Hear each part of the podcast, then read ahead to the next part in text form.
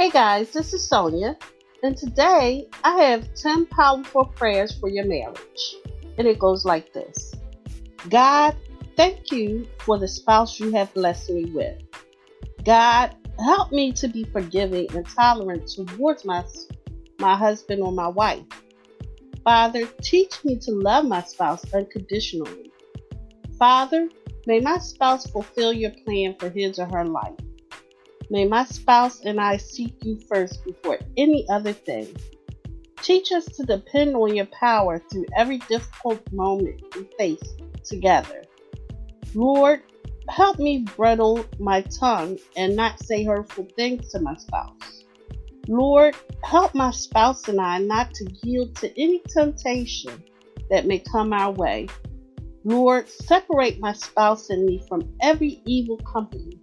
May your peace reign in our home. Amen.